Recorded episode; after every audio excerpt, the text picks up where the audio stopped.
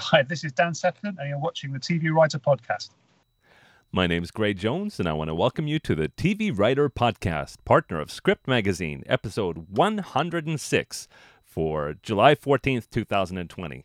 Well, today I'm very pleased to bring you an interview with Dan Sefton, who is a UK show creator and showrunner, and also the co founder of Seven Seas Films. It's going to be a fascinating time listening to the, the differences between the UK and the US, how shows are created and run in the UK, and, and lots about the, the UK writing process, both uh, interesting to any UK writers out there, and also to US writers who want to learn from from how they do things in the UK. Uh, there's some definitely big differences, and, and many things that we could learn. Uh, in particular, it's a very author-based system, uh, auteur, as you will.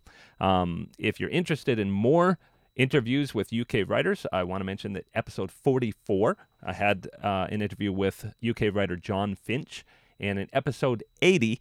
I had an interview with a writing team in the UK, James Whitehouse and Hannah George. Look them up on the podcast site, tvwriterpodcast.com, or any of the aggregators that you can find this podcast. This episode is sponsored by Pilar Alessandra of OnThePage.tv. Be sure to check out all the resources and classes on her site, and she also offers one on one coaching via Zoom. TV Writer podcast viewers can get 10% off on any of her services. Just reach out to Pilar directly and tell her I sent you. But for now, on to my interview with Dan Sefton. Enjoy. Well, I am so excited to be interviewing literally across the Atlantic with uh, Dan Sefton, writer and co-founder of Seven Seas Films. He's a creator and showrunner based in the UK. How are you doing, Dan? I'm good, thanks. Nice to speak to you. Very, very cool. And uh, I, I really appreciate the perspective that you're going to give our listeners because you um, are currently creating and running shows in the UK. And, uh, and I know that you, you have done a lot of those based on spec scripts, which is not necessarily the, the style of how things are developed in the UK. And we want to learn all about that.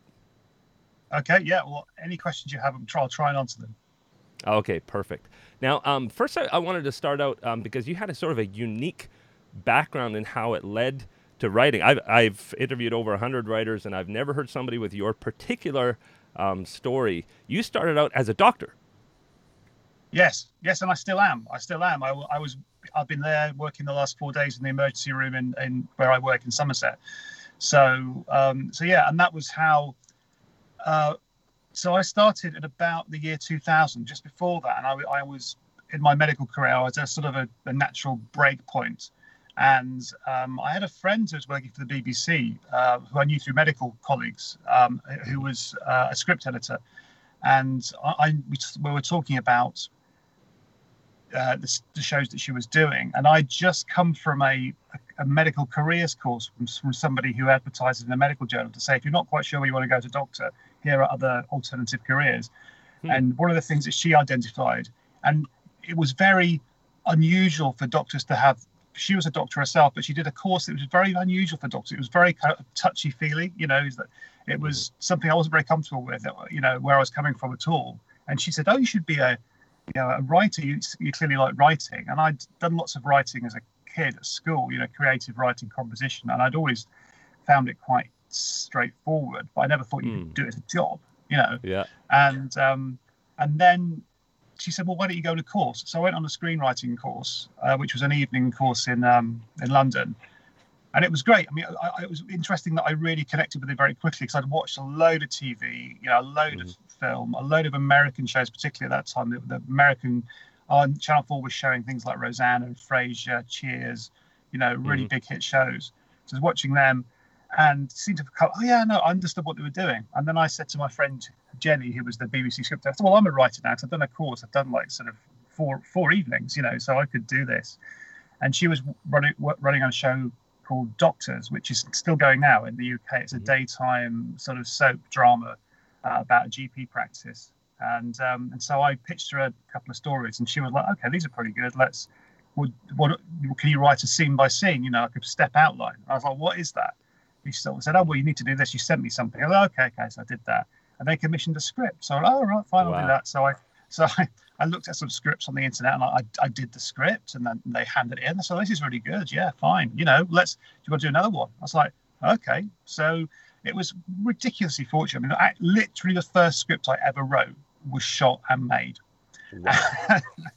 and, um, and so I this incredible fast, fast start and I was working on this show, which was fun. And it was because it was a daytime show and it, it was, run by some good, creative, interesting people, but there wasn't a huge amount of supervision across it. So you got to do, you know, you got quite a lot of creative freedom to have fun, make some hu- mm-hmm. more humorous episodes, which is still happening today with the show. It's quite innovative, and um, I just I just started working, and then of course I had a, a whole different challenge to to to go from doing a show like that to, to write on my own material and understanding mm-hmm. what I wanted to do, which type of shows I wanted to write but it was a very w- weird start. And of course, ever through my career, the, the, fact that I'm a doctor, I've worked most of the time when I've been writing. I've had a, uh, people have liked to hire me as uh, on medical shows, and I've created medical shows because obviously it's uh, it's it's it's makes everything much easier. Wow, it, that that is. I mean, from from a perspective here, there there are quite a lot of um, medical consultants on shows. So, say for instance, there might be a working doctor who consults to make sure that all of the terminology they use is accurate, or or, or that kind of thing. And there's a, also a lot of doctors and lawyers who will make the move completely into television. Mm. But I've never heard of somebody who continues in their profession and and continues to write like that. That that is really cool. And do you pull a lot of the material from your real world world experiences? Um, May I don't know. I mean, it's very rarely would I go, "Oh my god, I've got to put that in," uh, because it. I found in general, especially the type of shows that I am mainly working on, that the, the reality for me is quite a lot darker and quite a lot more nihilistic than the, the mm. typical popular medical show. So really, you have to sort of take inspiration for moments, but then retool it to something which is, has a narrative, which has a, a generally kind of, if not always upbeat, some kind of meaning to it. And and I that's that's been my sort of takeaway from from working all these years. Actually, that most of the things that stay with you as a doctor are things that are for me are very black and nihilistic and just mm. you know depressing. But I'm aware that people don't really want that reflected to them on a in a mainstream TV show. I mean, there is hmm. space mm. for it, but that kind of editing, that kind of understanding that truth isn't always as interesting as a good story, I think is quite yeah. important. Yeah, and there's uh, in a story, generally speaking, some kind of resolution that's happy in the end, and that's I, I imagine not always the case. Yes, exactly, or or or, or even some kind of you know a lesson sounds a bit trite, but you know the best the best stories that people make in those shows have some kind of irony or or, or you know point to make in some subtle way, which mm. real life often doesn't, unfortunately. Yeah. Now, now you you actually were able to achieve quite a bit of success in your television writing. Um, how did you juggle that? And and did you did you move to uh, a point where you were primarily writing and the the medical was on the side, or or how have you managed to balance those? Well, I was always part time. So the good thing about working in emergency medicine is that you could always work shifts. So I was working shifts, maybe one or maybe two or three a week and then having the rest of the time for writing. So I found uh, there's a period when I, when I thought that people would only take me seriously if I was a full time writer. And so I quit for two or three years and mm. then had the opportunity to come back. And by that time, I'd realized that about the opposite was the case that you are much more interesting as a writer if you had some kind of story or angle or personality or thing that a point of difference that people could remember. So then it worked very well. And I, and I found it psychologically and creatively quite good because it meant that you know I would get out of my own way when I, when I had to go and do a shift. I, I, I couldn't worry about notes or TV or something. You know, mm. it was hmm. it was a bit pathetic. But then at the same time, once I'd done a couple of days of hard work, and, and I was glad to get back to my desk and um, hmm. you know have that life. So that that balance, I think, is really good. And I don't know, maybe people who are writing, I don't think enough writers do enough of it. You know, what what are you doing to get yourself away from the desk and that balance being you know having your like Stephen King says about actually turning up all the time, which I think is very important. At the same time, going and doing something to find material that's truthful and interesting. And so that I always found that that was very useful for me. Hmm. And so um, in in the beginning, you were writing these what we would call them here freelance scripts, but um, it, here what what generally happens is once you uh, you write a script, you're shopping for an agent, and after that, your agent will do a lot of the negotiating for you. Um, mm. People here often will have both an agent and a manager. Manager is sort of somebody who helps them to manage their career, and an agent will sort of uh, negotiate the deals. Um, mm. What is what is the situation with representation in the UK? Uh, well, I've had um, the same representation from the, from the very beginning. With well, my my first agent was a guy called Nick Harris who worked out of um, I think it was AP Watt then, and um, he was a great guy. Very sadly, he went to America. Actually, very sadly, he died of cancer uh, when he was very oh, young. So it was very, very, very sad. Um, but he was a good he was a good guy. I mean, he he was gave me advice in my career in, in quite a use in, in, probably a crossover way, you know. Uh, but what I didn't realize when I started was that how much of it I had had to be self-generated. I had to sort of make my own choices. I, I, mm. I, I yes, going to going, going to meetings. I didn't understand what a meeting was when I started. I didn't understand that people were giving me their time, and and I had to perform and give them something back. And it was an opportunity for me where I was going, well, I've written something, you've read it, you liked it, now come and tell me what you want me to do. It's like, no, that's that's not how it works. And when those lessons were quite, I was, I, I, in retrospect, I was quite slow to learn those lessons, didn't quite understand what the business was about mm. and how much of, as a writer, you are freelance, you are generating your own work. And, and how do you do that? What what are you pitching? How you, why are you pitching to this person? Why do you think it's a good idea? Um, mm and I think some agents do do more less less or more of that. Uh, but I think for me, as I've got more experienced, as I have um, had got my own company, working with my company, my, my current agent Christine, who was Nick's assistant, I've been with ever since. Um, she's very much more about finding opportunities for me, interesting opportunities, and then you know then putting putting them my way. And and I, I decide whether that's a, a good a good idea or not. I'm, I'm often wrong.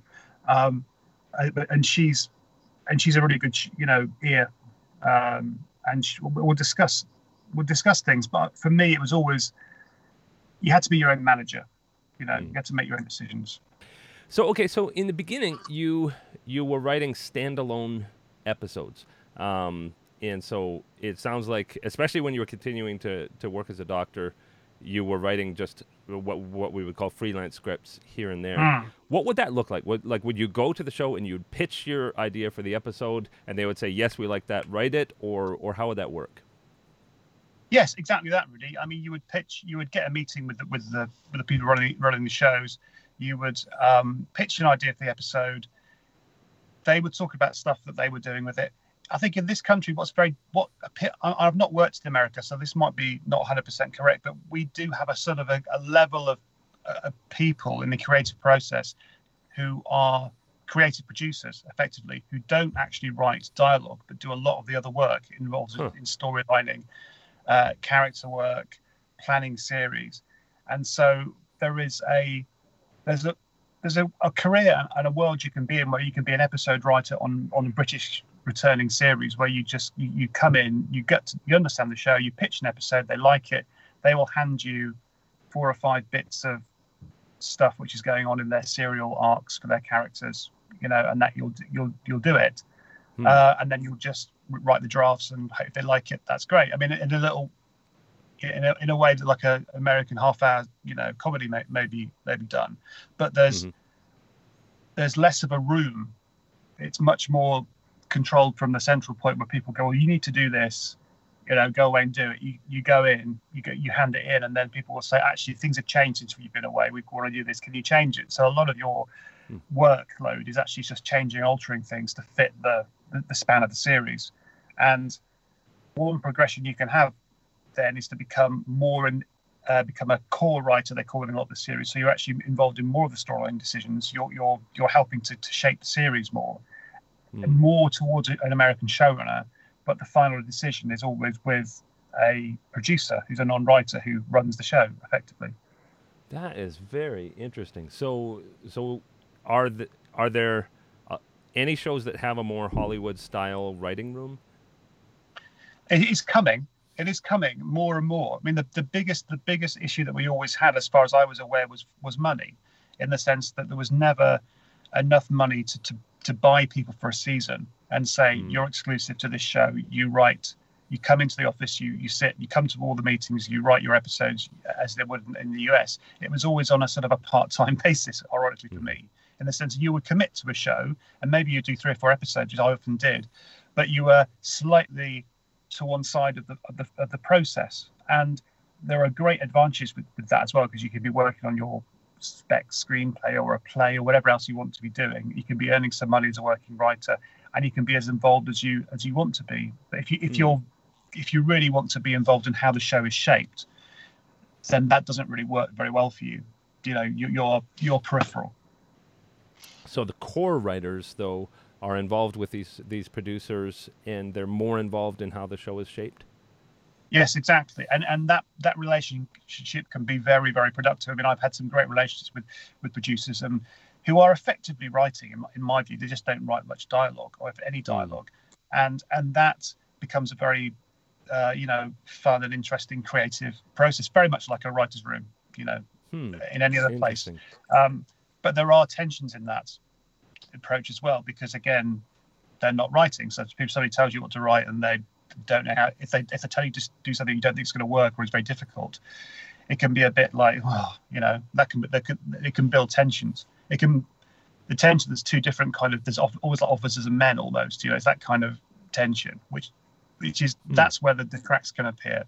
I don't think any either either system is perfect. I think there are obviously pros and cons, but and that's one of the but that's one of the key differences. Interesting. And and so is it common for any of these non-writing producers to to move to the writing position, or they or are they very much delineated? That's happened quite a lot more recently. Um, it's become a more common way in to be a writer is to actually uh, become a script editor on a show and then start to pitch ideas and say, I want to write an episode. If you're well liked and uh, you know are doing well, then that's often a way in. And then once you've done that, you can jump. You jump the, you jump over the line and you become a writer and mm. often those people are very good and successful at running and working on those shows. Um, it's a it's a not not a, it's quite a smart way in, I think, because it mm. allows you to get an insider view of how these things are working, and then jump over the jump over the line really. Mm-hmm. And so now you you talked about how one level above that is definitely the showrunner, the the person who creates and runs the show. Like here, is mm. is very much the the captain of the ship over the creative content. Um, talk about for you when you made that jump and what that jump was like for you. Um, I wrote. Well, I started to work on on those continuing dramas. This was this was 10, 15 years ago, and and was a core writer in a couple of them, and you know was involved in it, but felt it was fundamentally unsatisfactory unsatisfying. Yeah, it wasn't exact wasn't where I wanted to stay. And I've always said, if that's where you want to stay, stay there. It's great. If you don't move, but just don't stay there and sort of bitch about it. Uh, and I've, I decided, well, I, I was going to going to move. Um, a few years after I got one of the first original commissions I, I, I, which was made, which was a show called Trust Me, which was on the BBC a few a few years ago and that was with a company called uh, Red Productions. And Nicola Shindler is the the MD of Red. She's an incredible woman and very very talented, and make, has made some incredible shows. And it was during that process I, I remember it was I'd, I'd, written the episodes, and they asked me if I wanted to come to the edit, and I was like, "Oh no, it's fine. You know, don't worry about it." And they were like, sort of like very surprised. Why aren't you coming to the edit? I was like, "Well, you know." Um, it's fine, you know, because before there was no point. You weren't invited, and they never mm. nobody gave a crap what you had to say. And so I was like, oh, okay.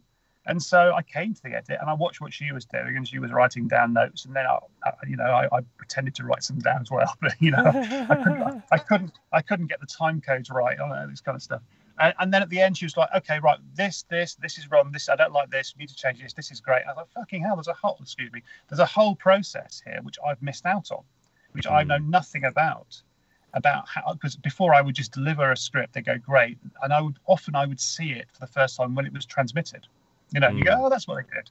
You know, and so then I went to the dub, you know, to see what we're doing, what we're doing with that, and and that was a revelation to me. I was like, oh, okay, and it wasn't like suddenly you like I'm in charge now. I'm I'm the auteur. It was just like, okay, I've got a voice. You know, I, I can say actually I don't like this edit. I think this this could work better here and you get into the rhythm of it. And Mm. so it was that experience, that specific experience, which made me think, oh, now there's a whole level of creativity which I need to access if I'm going to create shows how, how I want them to be created, and also for me to feel they've got the best chance of being successful, whether that's commercially or artistically or whatever.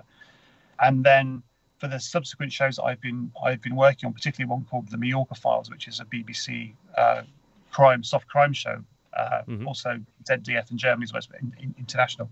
Um, all the writers that we brought onto that, I said, well, this is this is how we're going to work. You can, we want, I want you to come come to the edit on your episodes, come to the dub, go to set, meet the cast, um, discuss casting, look at casting tapes again, which is something I've never done.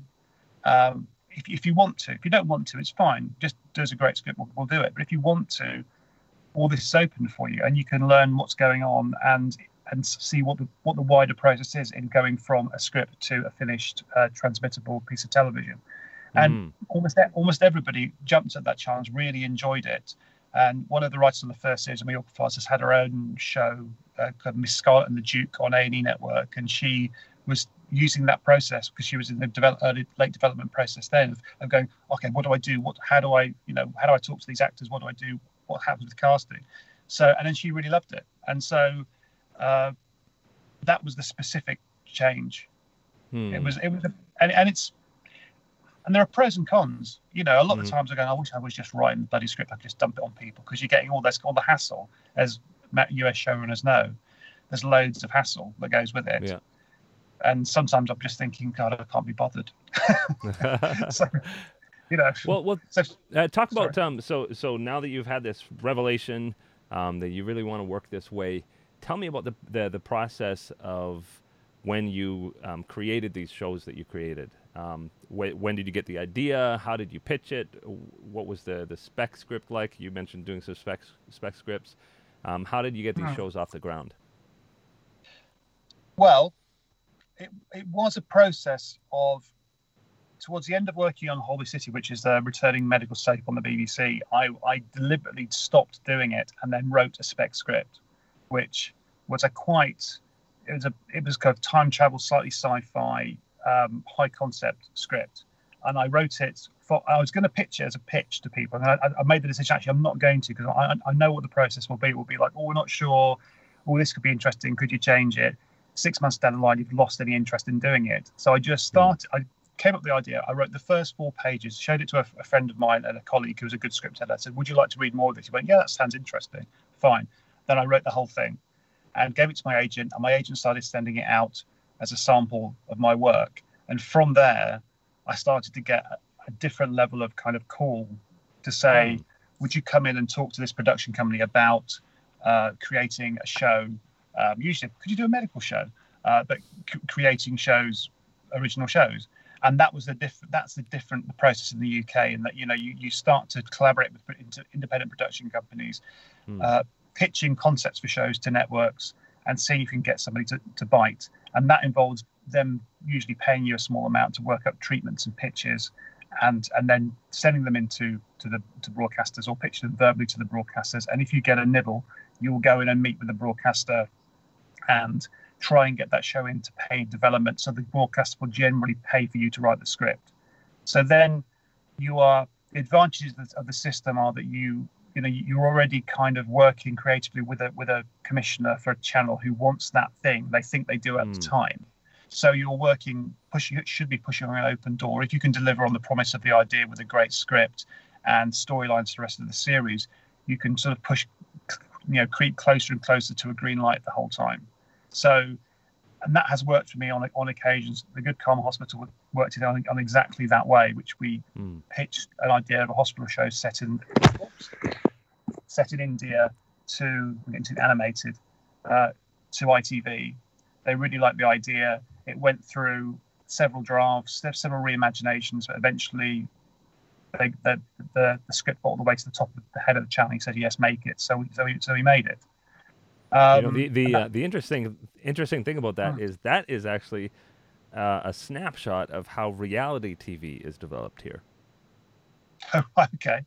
Yeah, it's Yeah. it's fascinating. As you describe that process, it's virtually the exact process of how reality TV is developed. Not, I mean, um, the scripted TV is a completely different thing.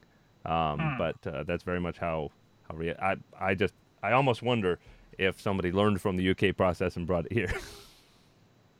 I mean, it does it does work. I mean, the, the only I think the downside of it from a particularly from a writing point of view is that you um, is that between concept and script, there's a lot of to and froing, and in that process, what you originally liked about it can get completely lost, and you could end up trying to do something which you never really wanted to do in the first place, and just sort of losing that drive that writers have to actually create something from nothing, Hmm. and you can get just beaten down by treatment after treatment after treatment, which isn't really going in the right direction. You know, classic development hell, but never actually writing the script.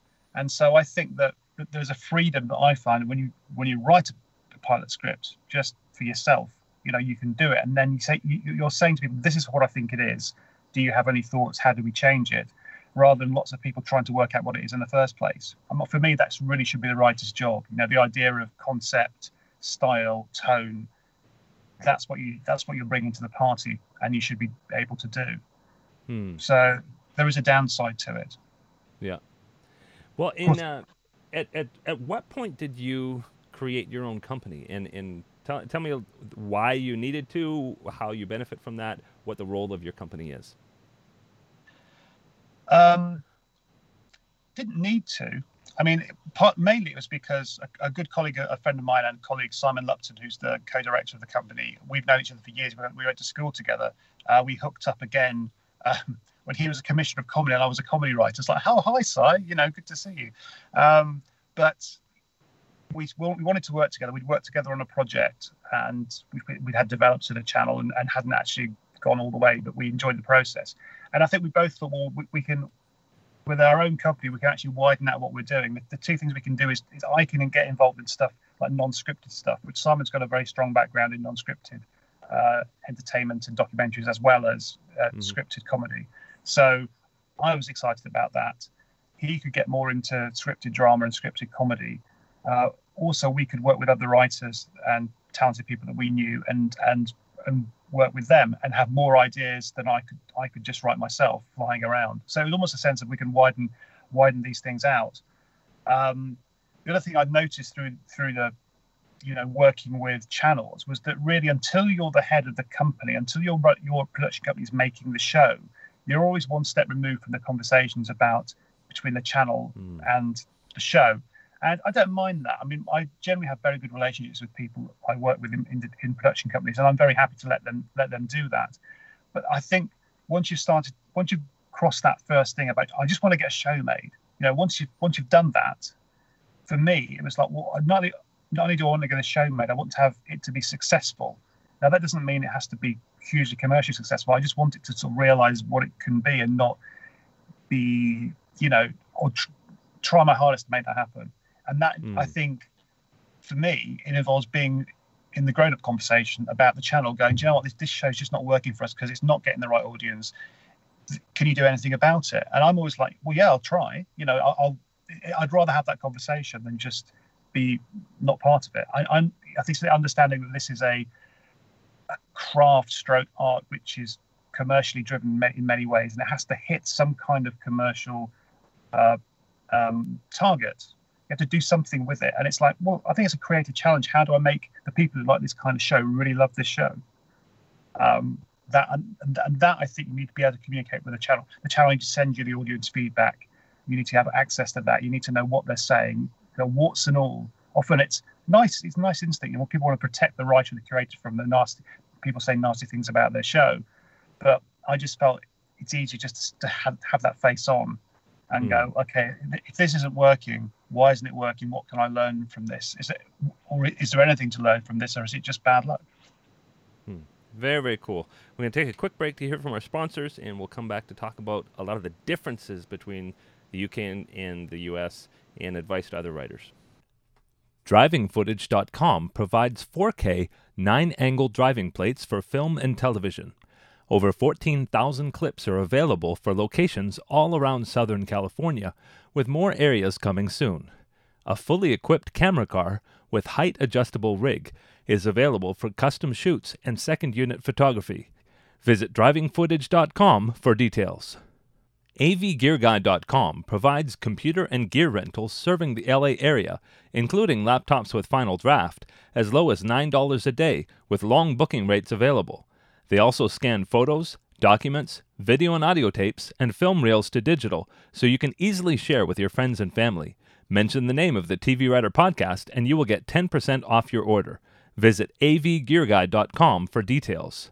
Full disclosure, I do own both of these companies. By supporting them, you help me bring new in person video interviews to you.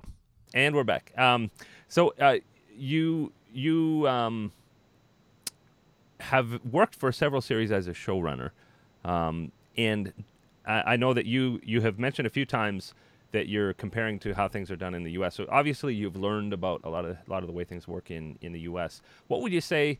Um, how how would you say the UK showrunner template is different than the way we do it, and and um, what do you think we could learn from the way you do it? Um, I've not run a show in the US or been around or, or worked on a show on staff, so I this is with that caveat. I can really talk about what I've I understand about how you, you guys run your shows. I'm certainly on what, what we do. Um, I'm a big fan of American drama. I mean, all the stuff that I've done from the very beginning of my career is but I've been looking across. This isn't just you know kissing ass, but looking across Atlantic, the particularly the era of you know, Sopranos, Breaking Bad, the, the, golden age of TV. I mean, I was looking across at the Dexter shows like that, looking at that, that they are really raising the bar. You know, those were the scripts I was reading. Those were the ideas that I was trying to pitch. Sometimes feeling very frustrated that going, you know, this is exactly the sort of show that you're buying, you know, from uh, the US and, and lionizing. But this could be the same kind of show, but you're you're not making it. So, so I don't think there's much that we can teach you. I think I always felt that must have been evolved. You know, the most efficient way of doing volume I mean, what the difference I think is we've never done volume. We've always had it authored. So most seasons are about six, still about six episodes, six hours, which mm. I always thought sort of had evolved to be like uh, just about the amount that one guy or one woman can write in a, in a run without going mad. Mad, you know, six hour. You can just about do six, and, yeah. and, and keep the quality up and get it delivered on time. More than that, either you're very very quick and just probably you know got some kind of sleeping disorder um, or you, you, or some other problem but yeah most normal people with a family and, and, responsibilities and just the amount of pressure it is can do that so i think i think that's why we've evolved so i think we're a much more authored system and and in some ways that's that can be an easier and more efficient way of doing it because with with the um, with the broadcasters and the companies, they know what they're getting there. They've got a writer they know they can deliver. Six hours, they can do it. We're paying them. Great. We'll probably get it done. You know, when you start to factor in that person hiring people in team writing, it becomes a lot more complicated because not everybody can do it to the same standard. Then it's like, who's going to rewrite? So, one of the big differences is that um, the polish, the idea of a polish, is not really very common in the UK. I mean, they it, it's very much seen as a mark of failure, really, if your script is rewritten by anybody. And really? Yeah, I mean, it's very writers here get very angsty if anybody touches their scripts. That it did huh. everything's very very siloed, which which I think can be good or bad. I mean, um, I've tried to the shows that I've been most involved with with show running, which is the the, the show with uh, Cosmopolitan, which is Mallorca Files. One of the things I put down in the, the manifesto that we jokingly put on on our WhatsApp group was that you know being rewritten by me at some point was not a mark of failure. It was just the fact that we needed to get the tone right and that some bits might just not fit and there might be time issues and it doesn't matter. What I wanted people to bring to the show, because it's an episodic crime show, is a really good idea for stories and characters. If you can do that, that's that's for me is the hard work, uh, mm. which I don't want to have to have to do all by myself. I don't have time to do that. That's got a ten episode run, so it's much more intensive. Uh, but that's that was quite new for people going, oh, okay, you know, it, it, we tr- we tried very hard, and it worked to a large extent t- to get a much more of a team vibe with the show. So everybody was mm. reading each other's scripts. We had m- more meetings. People knew what was going on. They met the cast. They met the directors. We were trying to to say, look, you're creating this whole thing, not just one episode of it. I think when the British system works badly, it's when people just want, I want to write the best episode ever of this. and I don't care what anybody else says. I'm not changing any of my stories, you know, because this fits with my episode, and then everybody's going to watch my episode of whatever, mm. and that's it. Not a sense of ownership of the whole of the whole season and the whole show. So do you do you think that the American model could be adopted in the UK? You, uh, I mean, obviously not across the industry, but if you if you decided that you wanted to do it the way uh, it's done in this in the states with a, a full writers' room and and uh, and the process involved in in that, could it be done in the UK? I think it, it has been done. I mean, it has been done on several shows. The difficulties with it are that the, the, the type of money with when talk, just talking reality, the type of money you're talking about, as I under, I don't know the full whack at the moment. The understanding of you being hired for as a staff writer for a season in American Writers Room, compared to how much money you would get, or, or production companies could pay writers to sit in the writers' room, are not comparable. So British hmm. writers have to be looking at um, different sources of income. They're always writing new specs or new writing new pitches for for their contacts within the industry um, maybe they'll do two or three episodes of a show, and that will give them a, a year's salary. But they'll also be doing other things that you know they can't commit to one show because that just puts you too much in a what's the word? It could be a dead end if the show doesn't go anywhere. The show doesn't get made as successful. It can be a bit of a dead end. So you're always looking around. I mean, other writers do that too, but it's it's not. You, you can't you can't sort of get hired beginning of the season and go, great, that's my mortgage paid for, hmm. you know, for a year. It's not a let's have a beer down the town, you know, everybody's happy. It's much more precarious than that. So, so I think that's the primary reason. Hmm, interesting. And the other thing that I noticed in your in your bio is that you've done uh, a number of scripts in different genres. You you worked early as a sitcom writer. You've worked as a genre writer, as a procedural writer. Um, mm. That kind of thing is actually not very common here. Uh, people are, are encouraged very early. If you're a genre writer, that's how you brand yourself. Don't tell anybody you can write anything else because they'll get confused about what, what kind of writing right, you do. Yeah. Uh, is yeah. is that easier in the in the UK to hop between those genres? Um, it's funny people didn't know. I mean, I, I'd written I'd written like a whole season of Good Karma Hospital, and, and the commissioner ITV was, went, oh, you've written a comedy, Porters. Is that you as well? I was like, yeah, that's been out. You know, that's that's my show. Um, and nobody cared. But the um, what was interesting for me was that I, I, I remember. I mean, part of my inspiration for wanting to do it was in the independent newspaper in the UK. This was ages ago. They um, serialized um, conversations with my agent, Rob Long's uh, book. Uh, hmm. about writing, working on Cheers, and and, and that, he was a co- obviously a comedy writer, and that's what I wanted to do. I wanted to be a comedy writer. That was that was it. That, that was my dream job. And then there was no, there's no work in the UK. As a staff writer on a half-hour comedy, there was one show called My Family, which was actually run by an American guy, which did hire people at zero money to do that. Uh, but there was really nothing else. All half-hour comedy was and still is generally written by single writers or teams of writers, very individual voices. They write the whole thing. So for me to actually get work as a writer, I had to to somehow manage to pitch my own mm. original sitcom and get it made, which was a hell of a tall order and still is or I worked on continuing drama shows, which I didn't watch much of. I knew about them. I watched them. I'd watched them as a kid, but I hadn't watched them for years. So then I, it was just really a sense of that's where the work was. I mm. went, I went there, and it was great because I learned.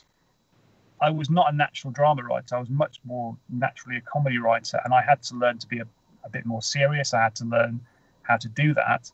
But then I found a lot of drama writers can't write a joke to save their lives, and you know they don't.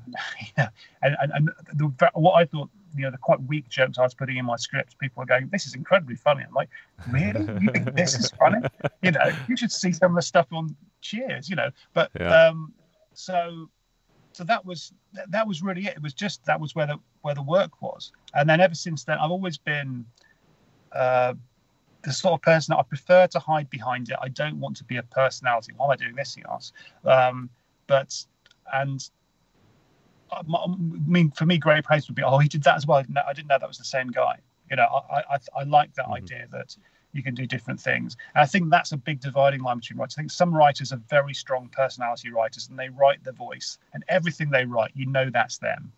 And there mm-hmm. are other people who can who can move around, a bit like between difference between movie stars and character actors. And I, I was always much more comfortable being, you know, the character actor, the one who was hiding, listening, and then producing something rather than having to be, Mm-hmm. here's my here's my performance of, of, of me again in this new film or this new thing. So Mm. I, I really like it, but I think it's something which defines you. What's your it's what's what's your what's your personality? Mm. But I, I, I do I do like doing different things. I get interested about oh this genre. Let's research this. Let's watch all the best movies. Let's see how the best people have done it, and see what I can come up with. Hmm. Well, in in uh, one thing I wanted to ask you is because the the series that what we call a season um, are so much shorter, uh, six hours or so. Is, is it a an easier entry point? Like a, like say for instance for a younger writer who had an idea for a series, here there's just so much money involved in producing a season of television that they won't give that to a baby writer. Um, They they'll maybe pair you with an experienced showrunner because they trust them with the hundreds of millions of dollars that it's going to take to to make that season of television. Um, yeah, In in the UK, is it easier for a younger writer to get their show off the ground? I don't know. I mean, certainly there is an infrastructure here for younger writers to be paired with experienced producers. I think our commissioners, our broadcasters, if they see somebody with a great track record as, they, as saying this writer's a great writer, they've got a lot of in, lot, great voice, they've got something to say, I will we'll we'll get the show to you. Then I think that is the reassurance that the networks need that they've got they've got somebody who they trust, who Mhm. has delivered shows for them before, who's who's who's back, backing this writer and and that I think is the is the key. So it's not that dissimilar. I mean, part of the thing we're doing with Seven Seas is exact trying to ex- exactly get that vibe going to say that look, I'm an experienced writer. We've got some great guys that we're working with, and you know that I'll be able to help them with a lot of the stuff that I need help with. Um, you know, if this show gets commissioned, because there's that great Mm. thing, isn't there, where you you spend months on your pilot and then somebody finally goes we love this. This is great. Can you do five more? And you've got you've got until may. What? You know and not many people can can do that. Mhm. and and i think that's what most people who are like young writers or want, writers wanting to break in you know Mm. don't really understand just how hard that is that it never really gets that much easier. Mm. um, for me i mean having worked you know i worked probably nearly 20 years ish before i really got a big break and w- was writing my own shows. And when i Mm. started to write my own shows i realized this was all on me. Then i was quite worried and quite tense. And but i kind of thought i can probably do this i think if i Mhm. just keep going. If i if it had been my first show my, in my first two or three years of my career i think i would have lost it. And i know a lot of other people have had similar experiences, who've had got got a break early and have gone god it was too soon you know it was too Mm. I, they couldn't often oftentimes they couldn't control the process and people would be helping them the whole time and then they thought you know that wasn't helpful but i was so desperate for advice and i was so scared and so worried and so inexperienced i just grasped it grasped at anything Mm. you know, and now you know now some people are mature beyond their years and can get it often if they go, if they come from you know a show business background or a you know those those are the ones who tend to be Mm. okay i think because they know how the game works they've seen their parents doing it but i think the ones like me who came from no no connections at all nothing i think they are at risk of, of being swallowed up by the machine and that's part of what seven seas is hoping to do is, is to Mm. identify those people and work with them and go look we can help you and hopefully help you in the right way and not try and write it for you or you know get our own glory out of it So with with Seven Seas, do you do you solicit? Um, how how do you? no like, no no no, I, I mean, how, how do you how do you solicit these these these writers to come to pitch to you, or how how does that work? Well, we, we just we, we, meet we meet people. Um, we meet people who are agents send it to us, and uh, we've um, got a good connection with it with the northeast of England, where we we went to a Royal Television Society. Um, uh, we're doing a presentation, me and Simon, and we met I met uh, somebody there who I'm working with, who's a really good local uh, writer who you know was saying she couldn't get she was finding it hard to get connection, you know. And then the fact that we came up to the north of England was a good thing. And so she's been working on the Mallorca files this this year. Uh, I met uh, working with a writer. I met at a, a, script reading, which I was asked to go to and sort of be a judge of some kind of thing, and it was just a really good bit, bit of material. But um, I'm, you know, that's the one thing with Seven Seas is, is allowing access uh, mm. for people.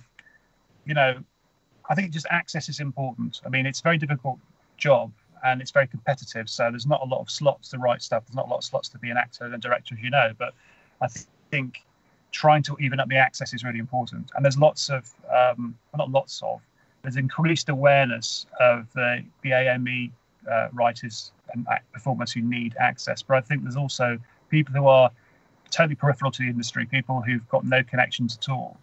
Mm. Those are the people that we like to try and connect with because because that's very hard. If, you, if your if your mum and dad have got no connection to the business and you're nowhere near London or any kind of production hub, it, it, it can seem a long way away. Hmm. If if somebody were to just look up your company and give you a call, uh, what are you looking for?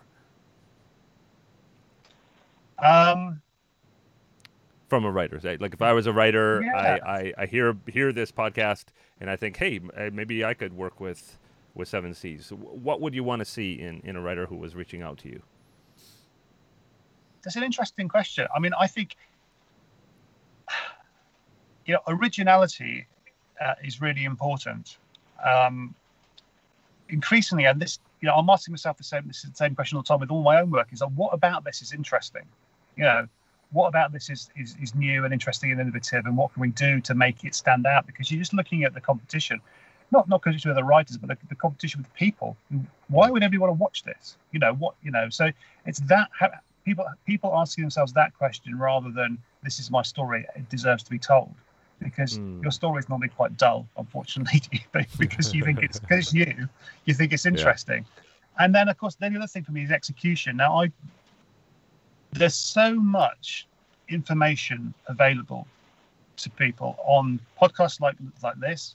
Like there's so every script you ever want to read, you can read it, mm. and um, you know every show you can watch, you can watch it. Uh, there are loads of books you can read. I mean, I read all the books because I was a doctor. So what did you do? You read the hmm. books. I read all the textbooks. Yeah. I was like, these textbooks, they're quite they're quite short, and they're all saying the same thing. You know, he says, "Oh, yeah. great. There's not that there's not that much to learn, and there isn't that much to learn when it comes to screenwriting. I mean, actually doing it is incredibly hard, but the, mm. the hmm. basic kind of you know technique of it is is very straightforward. So, why haven't you done that? That's what frustrates me. It's like, why do people mm. come with scripts that aren't formatted properly, don't look like another script, at all. And you're going, why? Why don't you just mm-hmm. look up online what what you know? A number of times I sent I sent the Walking Dead's pilot script by Frank Darabont out to people and gone, look at this.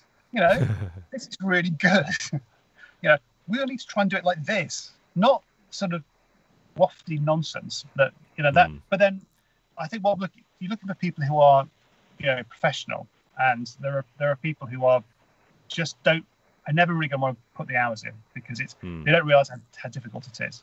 It's it's incredibly difficult. It's just hard work, grindingly difficult, hard work, much harder than being a doctor. You know, mm. I say that from my position. I can say that it's much harder. You know, it takes longer to learn. Um, emotionally, it's much more difficult. because this is your work. It's not just random people dying. It's like yeah. this is me. You know, I'm being criticised. People are taking. People are going on Twitter and going that everything you say is absolute rubbish and we hate you. Um, so I think, you know, you're looking for people with a certain kind of quality, which is, you know, that, that weird mix of, of weirdness and a certain amount of professionalism and practicality. Mm. And I, that's quite unusual, I think. That's why not many very, very, very many people are very successful at screenwriting in general. I think because it is mm. it is there's lots of people who are good writers and, and write good poems and can probably write a really good novel or a play or something. There's not very many people who can write and just deal with the kind of the general grind and practicality of creating something which has to actually be filmed in real life with real mm. in a real place with real people holding real things and and keep smiling. Yeah. Well, one one question I really really wanted to ask is, um, do you see many writers crossing the pond? Um, do you do you see many writers from the U.S. coming to UK and writing in the UK? Do you see many UK writers making the move to the U.S.? Um, and can I mean, can it happen? And and why would would one be good over the other? Uh, I have not seen many. I mean, we've had a couple of US showrunners come over and make shows on this side of the Atlantic. They're very, obviously very successful, mm-hmm. very successful people. You know, hugely successful people, stars. Um, there is, I think, an attraction for a you know a quality American writer to come and write something authored. I think you'd have you'd have much more freedom to do that in this country mm-hmm. if you could get the script commissioned, and I think the process with that would be very enjoyable if, if it was, you know, if everything was was flowing in the right direction. Um, obviously, lots of English writers have gone over to the US and made made a big success. I mean, Patrick Harbinson was one who has worked on things like um, Homeland, and you know, he, he he had a show here. Well, that's been the mid '90s, I think. Um, what I uh, what I've we've got some shows in development in the, in the US, and I've done some work with US companies in the past.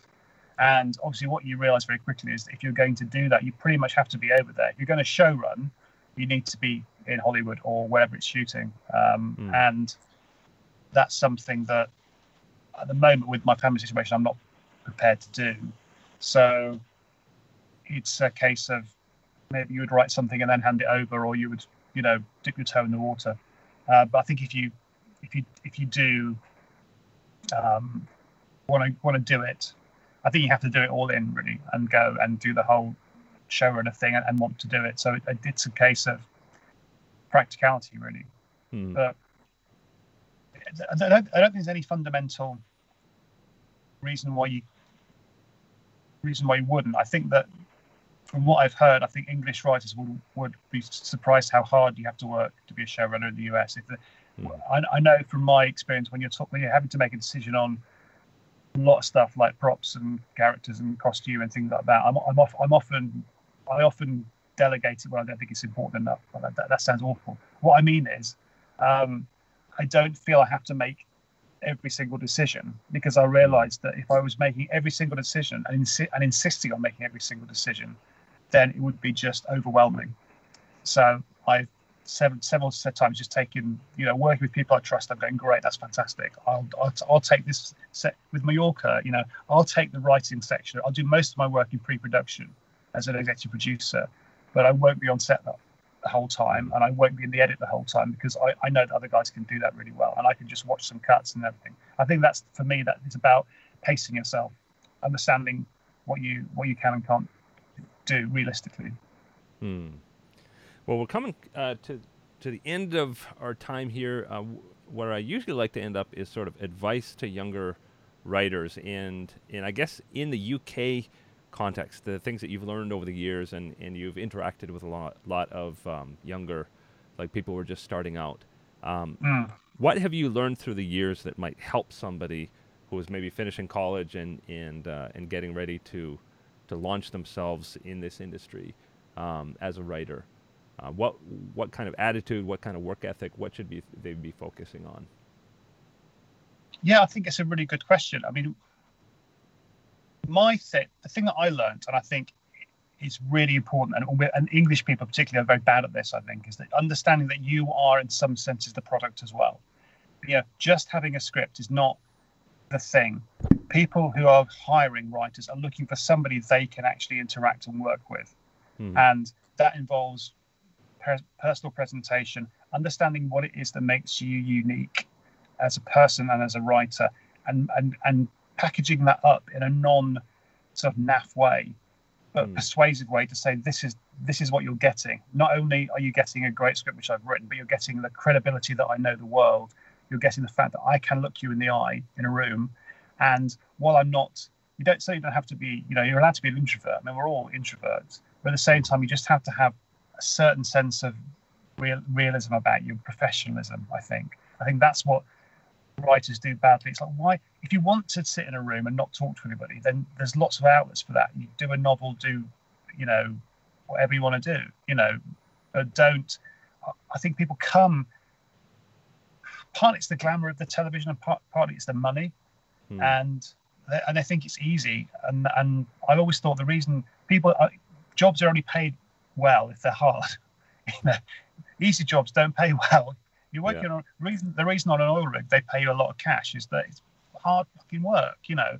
And the same reason they pay successful TV writers a lot of cash is that even if you're successful, it's, it's hard work and consuming. So I think it's being being being aware of that and understanding what you what you're trying to get into, and realizing there's the it's, it's a crossover between artistic endeavor and practicality, uh, which I think is why a lot of lawyers and ex doctors do quite well because they're they're steeped in hard work. They understand mm. graft when they have to graft, and they have to sort of get on with the people because they've worked in a professional environment. And actually, there's a lot of transferable skills between working in a law firm or in a hospital environment to working in a in a, in a production environment. So that's the biggest thing. It's like know what you're getting into and understand what it is, mm. and then then I think you know when it actually comes to the writing, you're really looking for something which is a, a, a fresh take on a on a genre. I think. I think the ones the ones I don't think work rarely work. There's never any absolutes, but is when you're trying to. I'm busting every genre out. You know, I'm doing something completely unique. No one's ever seen anything like this before. And people read it, and they, they don't get it. It's too confusing. You know, maybe save that for when you've got when, when people let you destroy your own career, you know, you know that, that point every writer reaches when you've had a massive hit where they just allow you to make anything you want and make that one, and that's going to they'll put you back in the pack. Um, but it's like fresh take on a, on a genre, so a genre that people can understand and hit it with a with, with a with a completely fresh twist, which is obviously hard, easier said than done. But I think that's what you're looking for. Like, what's a mm. fresh twist on a pop show? And you know that those I think are the specs that really that really kind of cut through because people realize that you understand genre, you can understand how to hit those beats. You've also got mm. something different and interesting to say. So that's my advice. Look for that story. You know, uh, that's the. Uh, people always say that because, and then people, I, I, can always hear people go, "But how do I find it?" You know, mm. and I don't think anybody can answer that. I think it's having it having a an awareness all the time within your, your interactions with the world, like reading the newspaper, watching the news, whatever. You're always looking for something. If you always got your aerials out, looking for that one moment which allows you to, I could put those two things together. That's the fresh twist of the cop show. You know, mm. he's an alien or something. You know, or whatever. That's if you know what you're looking for, then you've got much more chance of finding it. If you're not sure what you're looking for, then you'll never notice it if it, if it, if it smashes you in the face. So I think that is the advice I would give creatively is, is look for that angle and just be aware of it all the time and, and just keep keep your aerial aerials out the whole time, mm. stuff like that, and then also be quick. Once you've got that thing, be aware that everybody else reads the same paper, everybody else is watching the news. Lots of people are desperate for a TV pilot hit idea, so it's a sense of being being prepared to have the idea, think about it long enough, execute it, get it out there, and then move on to the next one. Don't hide for 18 months in your room, mm-hmm. you know, working on it because you'll see it in TV Guide, you know, next week, and you'll be going, "Oh, it happens to everybody. It happens so often." Yeah. But I think that's the biggest mistake people make is like, how long should it take you? You should be able to turn it around in three months, mm. maximum. From having the idea, if you've got nothing else to do in your life, you know, having the idea to get the script, a good script out, three months, 12 mm-hmm. weeks. Mm-hmm. If, you've got, if you've got a job as well, maybe you can have an extra, you know, two or three weeks. But that's what you should be trying to do. Mm-hmm. And then and then get that one out, move on to the next one. And then don't wait for it. Move on to the next one, move on to the next one. Because you've got the great thing about it is it's like it is a lottery. You've got to be lucky. This is the thing. I, I, when I look back at the shows I've had made, so so much luck was involved right place, right time. People changed, bosses moved, it got through. Somehow it didn't get knocked off, knocked out of the of the, of the, of the game. But the, if you've only got one ticket in, in the lottery, you're going to get you're going to probably get disappointed. The more tickets mm. you can buy, then the more chance you have of being in the right place at the right time for somebody to go, you know what we need now is a cop show, but one of them's an alien. That's what I need right now. And you're going, I've got it. You know, that's I think is the, this, if there's any secret for being successful, it's it's that sort of persistence is what's what's needed. What what really really did it for me was that when I realised that my standard, I was in the game. I said, I'm in the game in the sense that I was professional enough. People reading the script, they're going, this is great. I like this. This is funny. This is dramatic. We should make this show. I thought, I'm in the game. Um, I, and now I need a bit of luck. Rather than, so then when I got an inevitable knockback of, of, of something, I know I didn't sort of go, I did go like that, but it didn't, didn't I wasn't upset for very long. I just thought, well, I'm in the game. I need to, I need to go again. If you if people are telling you, look, it's terrible, then maybe you're terrible and you need to learn more or try hard, or maybe it's just not for you. But if people are telling you um, you're doing making good material, then having that awareness that you just need a bit of luck now, and that driving you on to go buy more tickets, buy more tickets, do more work, then you'll get then you'll get it. That's the important thing to understand. It's tragedy if people who are talented get knocked back once and then go, mm. "It's not for me. I'm no good. I can't do this." that's a real shame because who knows what they might have come up with. Yeah. Well, it's uh, it's interesting. I was listening very carefully to what you said, and every single thing you said there is 100% applicable here as well. wow, good. Yeah, and and I think uh, it's it's very very important to um, to point out that through all of the stuff that you described, you're continuing to work in the hospital as a doctor. so I think people don't have an excuse only, only in terms of the day, time. Only one, one, only one day a week. You know, that's not, you know, that's not a lot.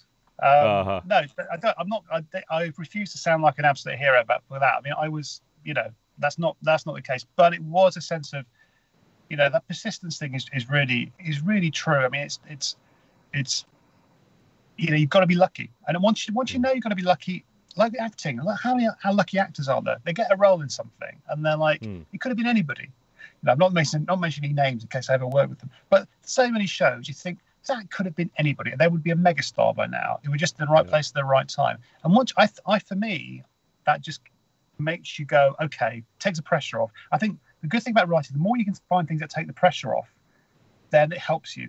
One, actually, it's a good point. You have to edit it down. One thing that really helped me with the job was that it took the pressure off. I didn't have to earn a living at writing the whole time. I could earn a living. I was lucky I had a part-time job that paid quite well. It was as a doctor. I could earn a living, and then when I said I'm going to not going to write the money gig, I'm going to write something else. That really helped me. Hmm. I never felt this kind of all-crushing pressure as I must succeed as a screenwriter, and that is, if you can access that state of mind, that's really helpful where and like it's like in sports, isn't it? Because I'm a big sports fan, you know, and um, you see hear that all the time in sports is that people choking under pressure, and it's those guys who can somehow perform at the highest level but just not really care about it who are the most successful. So if you, I think there's a lot of overlaps, you know, that we don't talk about. That that and music as well. I mean, you know, some people can sing naturally, but they um, but they take singing lessons, so they have voice coaches and they work on it to get better and better so, so people can write really well naturally, but a lot of them just stop then and go, well, I'm not going to read anything, learn about anything, think about stuff because I'm going to spoil my gift. You know, it's like, well, hmm. no, no, no other artistic form in the world does that. Yeah. But it's sports, singing, music, whatever. People with talent try and double down on their talent by getting getting good as they possibly can be and using every everything they can mm. to find that. Uh, writers somehow, maybe it's more of the English thing. I think it probably is actually. Sort of just don't. No, no, I'm not going to read a book. Why would I read a book? You know, like, well, you don't have to do what the book says, but at mm. least read it. You know. Yeah. Very cool. That's well, that is a, a great place to uh, end up, and you've been very, very generous with your time. Uh, please stay on the call just for a little bit after this, but sure. um, we'll wrap up this interview here. And uh, Dan, I really, really appreciate you enlightening us to um, how things are done in the UK, how it's different than here, things that we can learn also. And uh, I do wish you the best of luck with your company and in all of the shows that you're doing and your doctor work too. That's great. Thank you. It's a great pleasure to speak to you. And that's it for today. Please watch for new episodes every Tuesday on all of the places you can find the podcast. Podbean, Spotify, iTunes, YouTube, the TVWriterPodcast.com site, or also at scriptmag.com. Please do subscribe. please do follow me on Twitter at Gray Jones is my handle. Also, if you'd like to support this podcast, you can do it for as little as 25 cents per episode. You can find out how you can become a patron of the podcast or a sponsor of the podcast at tvwriterpodcast.com slash support. Thanks a lot. Bye-bye.